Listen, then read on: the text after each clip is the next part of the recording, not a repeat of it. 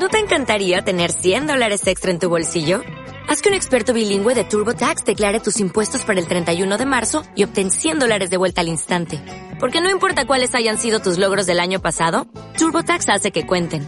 Obtén 100 dólares de vuelta y tus impuestos con 100% de precisión. Solo con Intuit TurboTax.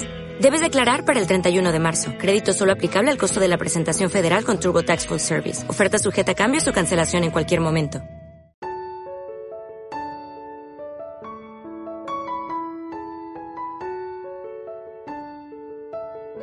Muy buenas a todos y a todas. Ya estamos aquí de nuevo, Vanessa y yo, para daros la lata con un nuevo programa de Cultural Corner. Y esperamos que ya queda un poco lejos, pero aquellos días de comilonas navideñas eh, hayan pasado sin mucha resaca, que os hayáis resarcido de tanto regalo y tantos abrazos, esperamos, y tantos buenos momentos. Y novedades. Empezamos con una sección nueva titulada Déjame que te lea. En esta sección os presento hoy un libro de superación titulado La fuerza de mis pies. Y es un cuento de Tere González Buetas. Luego Vanessa os dará un poquito de referencias para que podáis encontrarla y en las redes y, bueno, podáis dar con ella y, y toda su obra. Como decía, es un cuento de Tere González Buetas con ilustraciones de Beatriz López Seoane. Y os voy a leer unos fragmentos, en concreto el principio del cuento y luego el final. Espero que os guste. Allá voy. Feliz. Así creció bebé en la tripa de mamá. Comía, se movía, incluso daba pataditas que hacían sonreír a mamá y a papá. Felices. Así dieron la bienvenida al mundo papá y mamá a bebé cuando nació. Bebé era un niño muy hermoso, sano y bueno. Bebé era un niño especial, como todos, pero sus pies, sus pies no eran como los de todos. Tenía los dos pies zambos, pero los médicos iban a corregir esa malformación. Para ello, mamá y papá lo llevaban cada semana al hospital donde los médicos le escayolaban los pies y las piernas. Le giraban los pies para conseguir la posición hacia adelante y lo escayolaban. Para bebé era doloroso. Lloraba desconsoladamente. Pero el amor de papá y mamá lo protegía del sufrimiento. Así vivió durante semanas. Una, dos, tres, cuatro, hasta cinco. Y ahora Dejadme que os lea el final. Miró sus pies, los acarició, jugó con ellos y les dio las gracias por todos los superpoderes que había desarrollado gracias a ellos desde que era un bebé. Superar cada momento de dificultad le había hecho ser fuerte. Había aprendido a encontrar alternativas a los problemas y era capaz de cuidarse y cuidar, de dar y recibir amor. A partir de aquel momento, nada pudo detener sus pasos. Puedes encontrar a la autora en su Twitter arroba Poetas o en sus webs www.trgbuetas.com o www.mispieszambos.com. Encontrarás todos los enlaces en la cajita de descripción del podcast.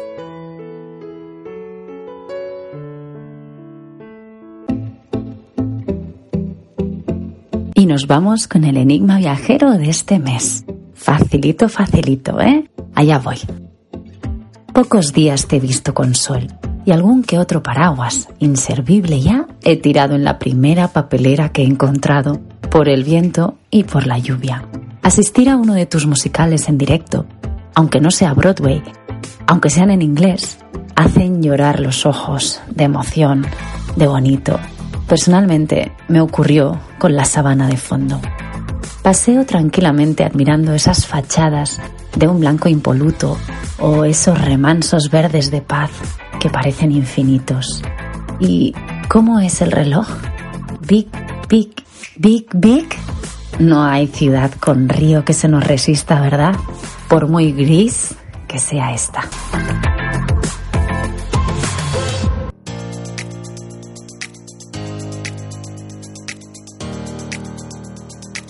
Hola, ya es el turno de la capitana y en esta ocasión ¿de qué quiero hablaros? Pues de un libro, concretamente una novela corta que la autora es Rosa Poschetti. Espero haberlo dicho bien, compañera, si no, pues discúlpame. Y sí, lo sé, ya me estoy dispersando. Su obra es autopublicada y tiene el título de Malas Decisiones. Rosa es un cielo y no solo nos ha cedido la obra para poderla analizar, sino que también nos ha permitido leer un pequeño fragmento, así que vuelve otra vez Silvia para leeros un de los trozos. Aviso que no es el principio, así que atentos que hay que situarse muy bien. Todo tuyo, Silvia.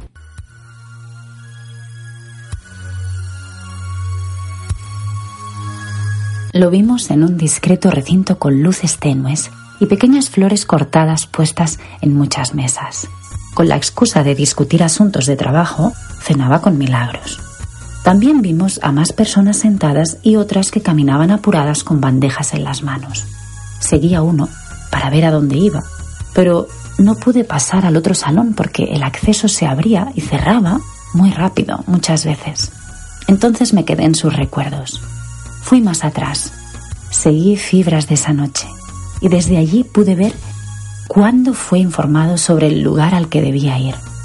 Supe que su informante llegaría antes para sentarse en una mesa cercana, que había dispuesto todo para poder observarlos de forma discreta y que ellos dos podían mantener su mirada sin despertar sospechas. Milagros había quedado de espaldas a su amigo. Entre risas y confesiones, él se volvía galante, próximo con ella, bajo la mirada atenta del amigo, quien, con pequeños gestos y sonrisas de aprobación, era el guía del hábil para leer a las personas, pero retraído para jugar tan cerca de otros que no fuera su inseparable, único y capaz de hacerlo sentir cómodo, con otra compañía diferente de sí mismo como era el que gobernaba la escena oculto desde la mesa de atrás.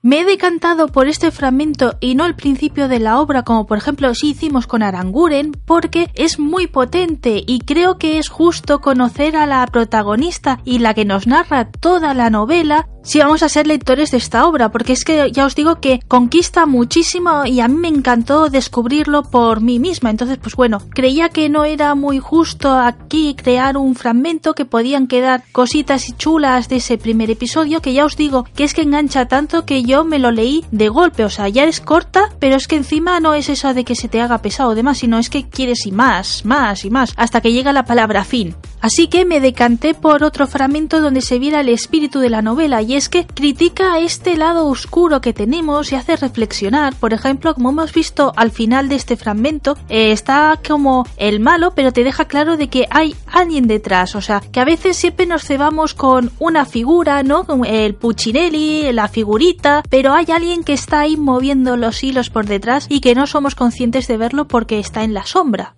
Pues bien, este concepto se repite bastante en la obra y bueno, comentaros de que son pequeños relatos pero que están conectados, o sea, se puede decir que hay como pequeñas historias pero como los personajes son los mismos pues tienen una continuidad hasta el final. Es por tanto un libro atípico, no lo podemos catalogar y decir pues es de este género o de esta manera o si te gusta este autor seguro que te va a encantar. Es único y hay que darle una oportunidad. Si pedís mi opinión pues yo considero que son para lectores que no le gusten solo entretener y una historia lineal y mascada, sino que les guste investigar y ver un trasfondo, o sea, no solo quedarse en una lectura superficial, sino profunda. Si sois de ese perfil, de verdad que malas decisiones os va a gustar. Y para poder dar por concluida esta sección, comentaros que la próxima aventura que va a iniciar Rosa se llama Juego de Historias. Van a ser pequeños relatos donde vamos a tener que tomar decisiones y entonces pues crear nuestra propia historia. Me ha parecido que es un proyecto muy interesante donde juega el tema de la interacción con los lectores, que con las nuevas tecnologías, pues creo que la lectura habitual, pues tenemos que irla transformando, ¿no? Entonces, pues le deseo mucha suerte a Rosa y que si os ha gustado la idea, pues está muy pendiente de su actividad porque nada, en breve nos tiene que dar noticias. Y ahora sí, le vuelvo a dejar a Silvia el micro para que nos traiga la parte poética del programa. Todo tuyo, compañera.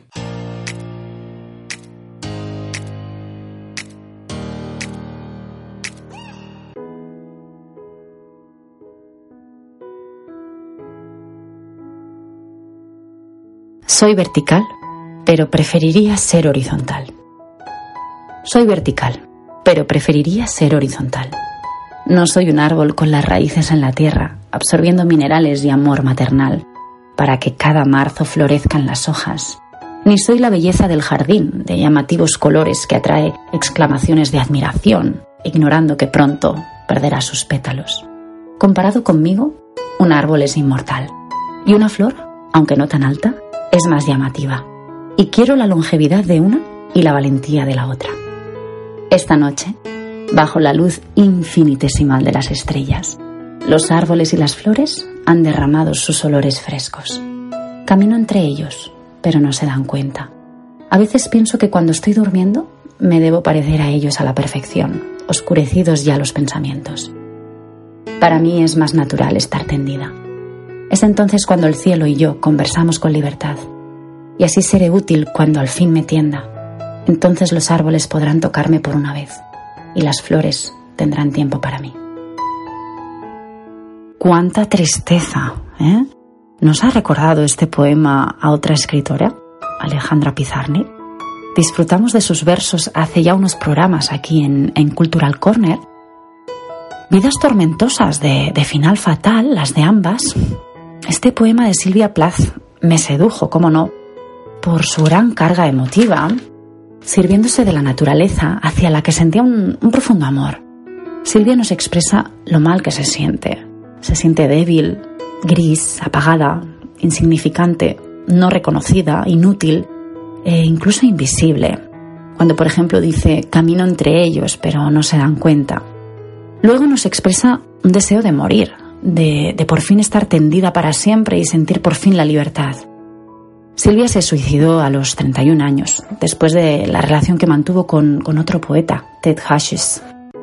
Quiere la longevidad del árbol inmortal y la valentía de la flor más llamativa, aunque no tan alta como ella. Pero alaba el dormir, el no pensar, la quietud, la tranquilidad. Silvia nos está anticipando su muerte.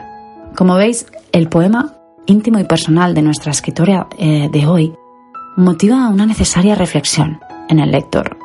Cuando algo nos atormenta, mm, nos viene el deseo de, desaparecer. A mí me ha ocurrido alguna vez y, bueno, como no puedo desaparecer, he decidido irme a dormir, acabar el día y, dar lugar a, un nuevo mañana, ¿no? Quizá con la mente más despejada y más sana.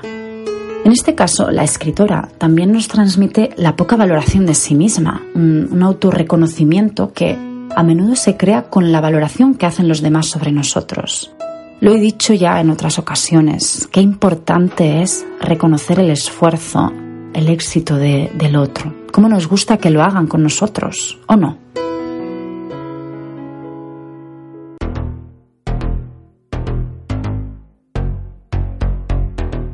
Y tras el poema Soy vertical, pero preferiría ser horizontal de Silvia Plath y la posterior reflexión de mi compañera, tenemos que empezar a ir cerrando el episodio. Esperamos que os haya gustado, que os haya entretenido y lo dicho, si queréis algún comentario o alguna sugerencia o si sois autores y queréis que aparezca en este humilde espacio vuestra obra, tenéis las vías de contacto en la cajita de descripción del audio. Y sí, para los impacientes, sé que me falta desvelar el enigma viajero. En esta ocasión hemos visitado la mítica Londres, que habíais descubierto que era esta ciudad inglesa. Hacérnoslo saber también por comentarios. Y nada, muchas gracias y hasta el mes que viene. O'Reilly Auto Parts puede ayudarte a encontrar un taller mecánico cerca de ti. Para más información, llama a tu tienda O'Reilly Auto Parts o visita oreillyauto.com.